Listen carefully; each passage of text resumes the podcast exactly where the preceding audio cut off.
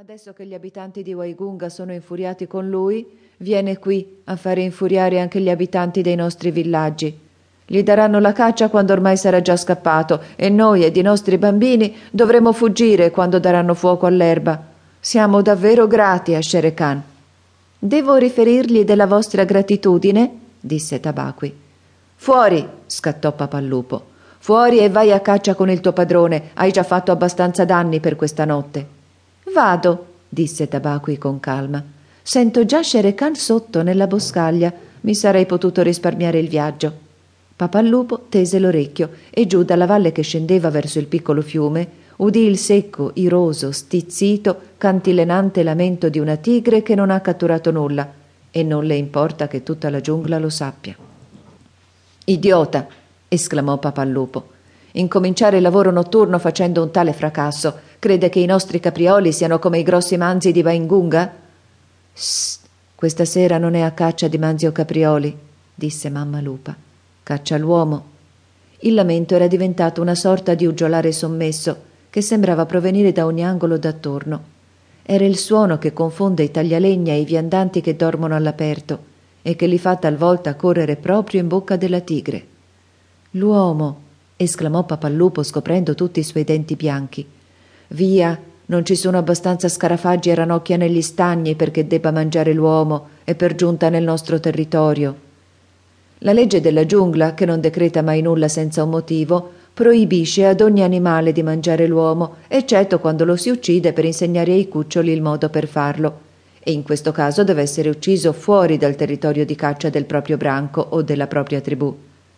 La vera ragione di ciò è che l'uccisione di un uomo significa presto o tardi l'arrivo di uomini bianchi sugli elefanti e armati di fucile e di centinaia di uomini scuri con gong, razzi e torce. Allora tutti nella giungla soffrono.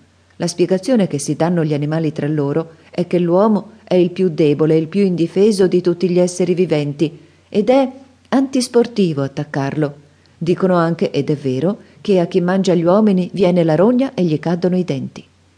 Il brontolio si fece più forte e terminò nel ah a piena gola della tigre che assale. Poi ci fu un urlo, non un urlo da tigre, di Shere Khan. L'ha mancato, disse mamma lupa. Che succede? Papà lupo corse fuori e sentì Shere Khan brontolare e borbottare selvaggiamente come se fosse ruzzolata tra i rovi. L'idiota non è riuscito a fare di meglio che saltare dentro il fuoco del bivacco di un taglialegna e si è scottato le zampe disse papà lupo con un grugnito. Tabaqui è con lui. Qualcosa sta salendo, disse mamma lupa drizzando un orecchio. Attento. I cespugli frusciarono un poco nella boscaglia e papà lupo si accovacciò sulle anche pronto al balzo.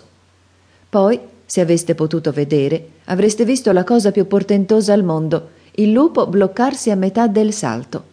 Si era lanciato prima di vedere su cosa stava gettandosi e aveva poi cercato di fermarsi. Il risultato fu un balzo verso l'alto, nell'aria, di più di un metro e mezzo, per poi riatterrare nello stesso punto in cui si era staccato da terra. L'uomo! esclamò. Un cucciolo d'uomo! Guarda! Davanti a lui, reggendosi ad un ramoscello, stava un bimbetto bruno tutto nudo che sapeva malapena camminare. Morbido e paffuto, l'esserino più piccolo che si fosse mai presentato ad una tana di lupi di notte. Il piccolo guardò il muso di Papallupo e rise.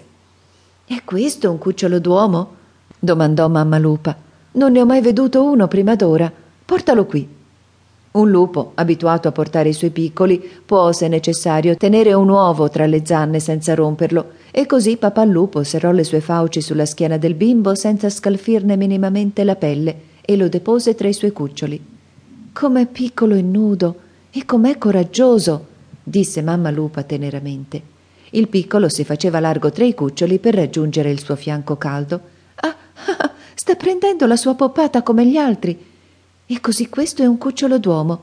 C'è mai stata una lupa che abbia potuto vantarsi di avere un cucciolo d'uomo tra i suoi piccoli?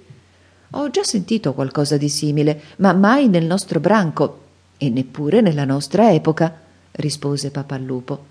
Non ha peli e potrei ucciderlo con una sola zampata, eppure guarda, alza gli occhi su di me e non ha paura.